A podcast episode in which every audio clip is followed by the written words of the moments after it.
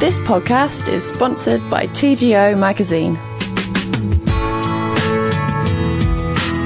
Bob Packer is a retired mathematics professor from Flagstaff in Arizona. I met Bob earlier this year in Turkey when we climbed Mount Ararat together, and he told me a little about an obsession he has for collecting mountain summits and high points. After our climb, I interviewed Bob in our hotel room in Dogubayazit and came to the conclusion that he was arguably the most prolific peak bagger in the world. I began by asking Bob to give me a rundown of the various mountain lists he's been steadily ticking off. Well, let's see. I mean, at one point I wanted to do the uh, highest mountain in every state in the United States. That's one. Uh, at one point I wanted to do all the 14,000 foot peaks in the lower 48 states. Um, but uh, now my interest is, is very heavily turned towards prominence. In other words, I want to get hold of lists of prominent peaks for uh, states in the United States, uh, countries, and you know see what I can do to uh, you know check off some on these on these lists. Right now, I'm interested in uh, finishing the highest uh, 300 peaks in Colorado.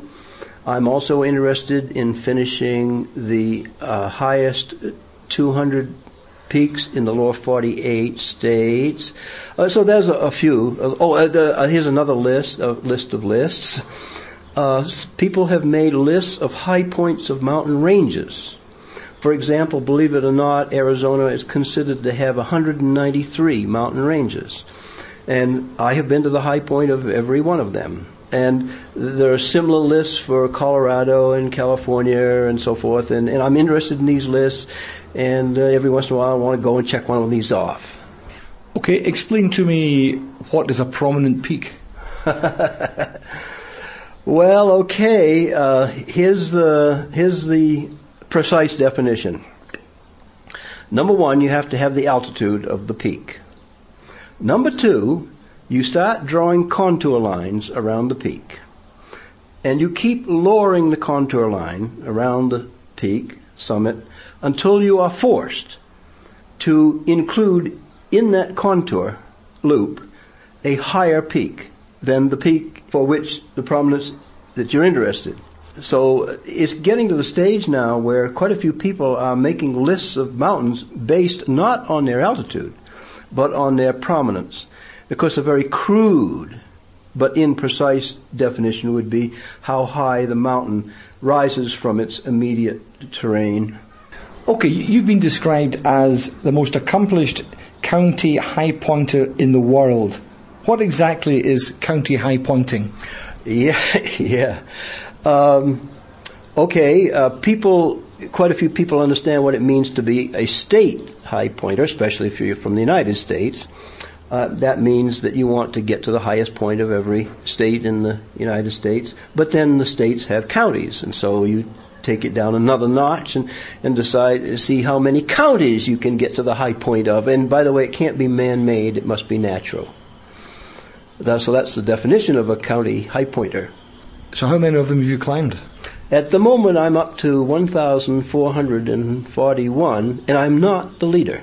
Uh, the, one of the reasons why I probably can quite legitimately claim to be the the best is because I believe there's only one person ahead of me, maybe two, possibly two, but they cannot touch my quality.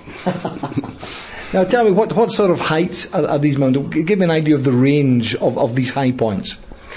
Well, of course, Mount McKinley is the high point of a continent. It's 20,320 feet in altitude. It's also the high point of a state, and it's high point of a county. And uh, you go all the way down. The lowest county that I've done is a county in Florida where the high point is 15 feet above sea level. and by the way, I might mention that that particular is Monroe County, and well named. yeah, and um, it has it, it it illustrates one of the problems with county high pointing, especially for flat and low states. There are five places you have to visit in Monroe County, uh, Florida, in order to claim the county because they all have uh, close enough to the same height that you can't tell which of the five is. Uh, and and by the way, each uh, is the highest, and they each have their own little. Each of these five has an interesting little, you know. Nuance to it when you do it. One's an island; you have to take a boat to go out to. One is in at the uh, is at an address in Key West, Florida, and, and, it goes on and on like that. So it's an incredible range. On obviously, some of these mountains are technically difficult mountains. How awkward are some of these high points?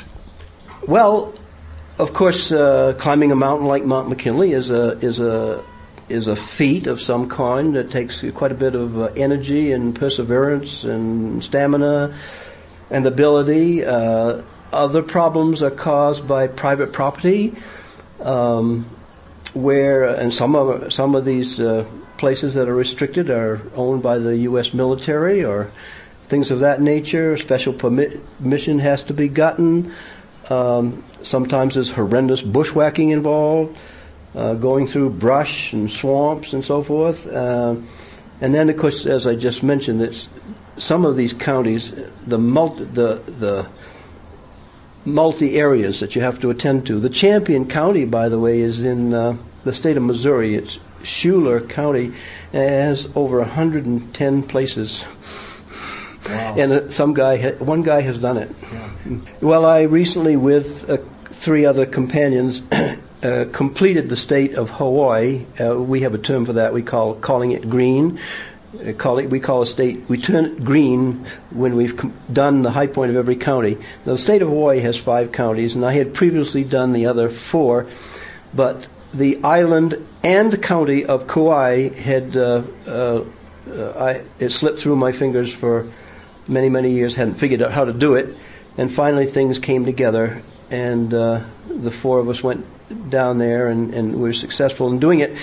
And uh, the the problem with it is that it's intense bushwhacking through um, downed timber covered with swamp and muddy places and things of that nature. The the elevation gain isn't all that much uh, from the starting point to the ending point.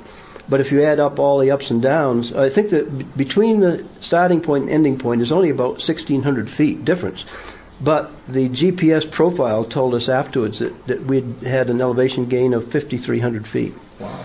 And but it's 26 miles of finding your way through uh, basically sw- swampy areas mm-hmm. and uh, uh, stream crossings and um, that sort of thing. So obviously, a very difficult enterprise from from from that of climbing Mount McKinley. Oh, much different. Yeah, uh, yeah. Each each each climb or each high point has its own uh, nuances and difficulties and so forth. T- tell me a little bit about McKinley, Denali. Well, I I did it with my older boy Eric, and uh, we hired a. a company which no longer exists, by the way. is Genet, and they got in trouble with the National Park Service, which I won't go into. Uh, but they were good with us, and um, it took us uh, 18 days, uh, 16 up and two down. Now, of those 16 up, six of those days we were stationary. In other words, we never moved. Uh, we were acclimatizing. Uh, and each day didn't involve that many hours of, of climbing and hiking. Uh, Mount McKinley is really a fairly simple mountain to climb. It just takes tremendous effort and willpower and desire and luck. Yeah. Uh, you have to have the weather cooperate. And uh, the crevasse problem on Mount McKinley is not too severe. I mean, it's there. You have to rope up and use crampons and ice axe. Didn't have any uh, altitude sickness problem. I, I, assume you climb McKinley by the, the West Buttress. Oh yes, the West Buttress. Right. Mm-hmm. Yeah, I usually do every mountain by its easiest road. yeah, I mean that's fine. A lot, a lot of these high points are probably no more than a stroll. Mm-hmm. But I mean, I guess a lot of them you've, you've mentioned McKinley, which takes some mountaineering skill. Uh, do any of them require rock climbing skills? Uh, oh yes, uh, the North Palisade, which is the high point of two of by the way, we call that a twofer. It's it's on the border between two counties and happens to be the high point of two different counties. It is a fourth class climb, and uh, in fact, some people call it fifth class climb. But uh, I couldn't do it without my trusty companion from Flagstaff, who is a very good climber, who could help me up with that. And there are lots of other instances, but that's the first instance that come to mind of a county high point, uh, happens to be in California, that uh, that requires technical work. Mm-hmm. My my uh, most technical climbs, though, have been in the Grand Canyon. Yeah. I've done a 100, about 160 interior buttes in the Grand Canyon, and uh, quite a few of those are fifth class for sure. Yeah. Looking internationally, how many um, high country high points uh, have you climbed? I just counted up today. I've got 22. You've got a list, huh? well, if you want me to, you want me to Yeah, rattle them off. Yeah, okay. Uh, I'm going to start with North, uh, North and South America, uh, the United States, Mexico, the Dominican Republic, Guatemala, Costa Rica, Venezuela, Ecuador, Argentina, and Chile. Uh, then uh, there's New Zealand and Australia. Then uh, in Europe, there is the UK and Ireland, Norway, Sweden, Germany, France, Switzerland, Austria. And in Africa, there's Morocco, Tanzania, and, and of course then now Turkey, which I guess would people would consider it it'd be part of Asia. So you're, you're a real international traveller. Yeah, I do a lot of traveling, and by the way, it's only been in recent years too. I mean, 1988 was when I did uh, Kilimanjaro, and all of these big mountains have been since then. Yeah. So how many how many summits have you bagged in the UK? Well, I'm not sure all of these are summits, but when I was in the UK, and by the way, I might mention I just loved my trip in the UK. It was one of the greatest trips I've been on. I climbed 55 of the named things, and I know that 28 of them were uh, Munros. How did you get into all of this? I climbed my first mountain when I graduated, right after I graduated from college. This is 1958. And I climbed Mount Katahdin, which happens to be the high point of my home, my originally home state of Maine, uh, with a college companion, and I got bit by the, you know, the beauty of it all and the the scenery that you can have. And of course, now I'm I'm motivated by more than just. Uh, it's true. I check things off lists, but there's much more to climbing than just uh, pride. Or the, it keeps me uh, sane and healthy. I believe, not only physically but also mentally and spiritually as well. Can you expand on that, on the spiritual aspect?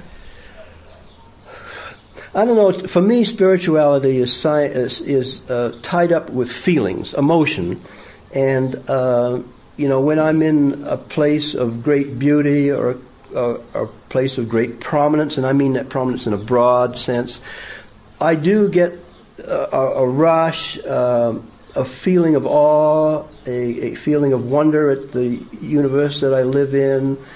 Um, you know, this is, if I had time to prepare, I probably could come up with a better statement, but that kind of sums it up in a way. Have you any idea how many mountains you have climbed in total? Yes, I do. I have, I've kept a pretty good track. I've been to the high point of approximately 3,200 summits, and that means places with at least 300 feet of prominence. But I can add to that about 2,000 high points that nobody would consider summits, either because they don't rise enough or because they're places that are not even relative maximums. They're, they're on the sides of mountains. Um, to illustrate, it turns out there's only one state in the United States whose high point is a liner. The, the high point of the state of Connecticut is on the side of a mountain, the top of which is in Massachusetts. but so there's only one state, but there's many, many counties that have that property, lots of them. And uh, while I'm talking about, you know, I do consider myself a peak bagger in the sense that I like to climb summits. But in a broader sense, I call myself a high pointer. In fact, I have a sign on the back of my camper that I run around the United States in, and, and Mexico, by the way, too, and Canada, that says high pointer. Uh, and so not only have I been to the high point of, say, 22 countries and and uh, all the states in the Union and so forth. I've been to the high point of 103 national forests. I've been to the high point of uh, uh, 42 of the U.S. national parks. So that gives you an idea that, that high pointing is more than just peak bagging. It's getting to the high point of places of some significance. Can you put um, a, a, a, an elevation figure uh, on all these mountains? How, for example, how many feet have you ascended? Uh, well, I, I have a figure that I do come up with. It's an estimation, of course. Now, I've been keeping very, very precise records for about the last 10 or 12 years, so I've had to do some estimation and some extrapolation of figures, but I can claim quite legitimately that I have put on around 7 million feet of elevation Wow. gain. Wow. And how does that kind of break down on a year by year basis? Have you any idea? Uh, for the last few years, say about the last 10 years, I've been averaging uh, about uh, a thousand feet per day. Have you any kind of final ambitions? I mean, I did- w- w- when when will you sit down and put your feet up and say, you know, I've had enough. That's been great. I will never do that until uh, un unless I'm physically impaired to a state that I can't do it. By the way, to get a feeling for the kinds of lists that, that I'm interested in, I might at this point interject what my plans are for the next three or four months, and it would kind of tell you not only what I've done in the past, but what my goals are currently. Okay. Um, next um, month, I'm going with my trusty companion in Flagstaff to California to go into the high Sierras to climb three summits. And they're all close together and, and can be done, you say, take two days to hike in, take a day each of these, and then a day or two to climb out. Now, the reason for those three summits is they are three of the only eight peaks that I have left to claim the top 200 peaks in elevation in the lower 48 states. Then uh, I'm going to spend the whole month of September in Colorado because uh, Colorado is one of my favorite places. That's where I, you know, started doing all my 14ers and so forth. Uh, somebody has made a list of the high points of mountain ranges in Colorado. Somebody has made a list of the uh, high prominent peaks in Colorado. Uh, and I'm still working on the top 300 peaks in elevation in Colorado, so I'm going to be working on all three of those lists during that month. I'll probably do 20, between 20 and 30 peaks, and some of those will be check off in these various, these three lists. In October, I'm going to Cameroon and Ethiopia because in on those uh, in it'll be just basically one long trip to both of those countries. I'll get the high point of both countries and simultaneously get two more of the 50 most prominent peaks in the world because those are also uh, I'm, I'm after the country high points and the 50 most prominent points in the world. Sounds So, fantastic. so that kind of gives you an idea of what I've built up to to the stage and what I kind of want to do currently. Now, if I meet as I meet goals, then I make new ones. You obviously spend a lot of time out there climbing mountains, climbing to highest points. How long do you spend actually sitting at home poring over maps and measuring contour lines and whatnot? Lots of time. I own thousands. Of thou- I own filing cabinets full of, of, of maps, for example. And but a lot of the information is gotten uh, from my friends. Uh, One of the nice things about this hobby, I might interject here, is you meet a lot of great people like uh, Cameron McNeish here, and uh, uh, and you get lots of information from these people. Um, and uh, when some a trip is coming up or an opportunity arises, especially with the internet and email, you know, we just emails flying across all over the world, but for me, mostly in the United States. Hey, there's a chance to go do Ojos del Salado, which I did in January. And I wouldn't have known the opportunity arose unless somebody had told me about it. Would Would you care to describe this interest of yours as an obsession? Yes, I admit I am infected with the disease. You strike me as a very level-headed character to be so obsessed by something. oh, come on. It, I think everybody needs a passion. It makes life worth living. Yeah. uh, how, what do you want me to add to that? Yeah, no, that's that's fair enough. Okay, let, us finish off by uh, me asking you what is the what is the toughest high point or mountain summit that you've climbed?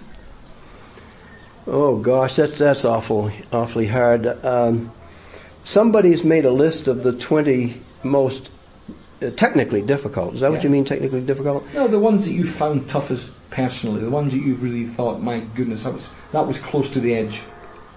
Well, I mean, I can list a couple of mountains I've given up on, which are definitely beyond. I had to give up on Mount Kenya, On Batian. uh, Mount Batian. I, I don't know. Well, I can't remember which is higher, Batian or Batian. Nelion. I think No, Batian's Batian. I had to give up on that, and then uh, I had to give up on uh, the high point of um, of the uh, Altai Mountains, which is also the high point of Siberia, by the way. That was too hard for me. Uh, McKinley, look, that's a hard mountain. It's not that technically difficult. It just takes so much willpower and so much desire and so much stick to itiveness. And of course, there's a little bit of technical work there. That's hard. Look, doing Kawaikini in Island Kauai took five days of, of hard bushwhacking. Um, so, uh, perhaps the most dangerous mountain I've climbed is Mount Cook in uh, New Zealand, which, by the way, I might add, is a kind of an unsatisfying mountain to climb because I, you can't truly get to the summit because of the, the huge uh, landfall, uh, rockfall that occurred, I don't know, 20 years ago. And now the, the summit is just too dangerous place to be. Uh, you can't hire a guide to take you there. Um, but uh, but Mount Cook has technical rock and technical uh, ice both, uh, and they, they kind of interchange. So, I mean, first uh, you have a glacier and then technical rock, and then a roped up glacier again. Very hard, very hard mountain. Now, finally, finally, um, people hearing this must be thinking, this guy must be extremely well off to to finance all of these travels. How, how do you manage to finance all of this? Okay, I'm a retired mathematician who taught for 36 years uh, university mathematics. So I didn't get rich, um, but I do have a uh, I'm a, have a comfortable income. I'm uh, divorced. I live alone. Uh, my children are grown. I have uh, no major financial responsibilities, and um, I have enough money that I can do this. It's, uh, I mean, I don't. You don't have to be rich. Now, there's some exceptions. I mean, if I wanted to do Mount Everest, you know, well, I could pull the finances together to do that, you know. But I'm not going to spend my money that way. Plus, I'm too scared of the mountain anyway. And the same is true of Mount Vinson. It's just too much money. It's not worth that much. Um, uh, that's my answer. You don't have to be rich, I, I, but it is true. You can't be poor. I mean, it costs a lot of money to uh, to take these airplane rides around the world and and pay uh, people like KE Adventure Travel to, to show me around. Yeah. But you've obviously derived uh, an immense amount of pleasure from all your travels. Oh, I love it. I mean, oh yes, and it's more than just checking off the mountain. Uh, every mountain is in some place, and that place has a culture, and and you can feel the culture to an extent. Now, it's better if you can speak the language, for example. And I'm not very good in languages. I know a little French and a little German and, and enough Spanish so I can get by in Latin America on my own. And you can get a feel for the people and see the cities and and uh, you know you get the drift.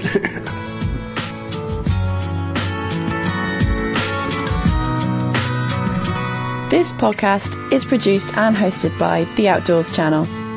Find out how easy it is to subscribe to all our podcasts by visiting theoutdoorschannel.co.uk.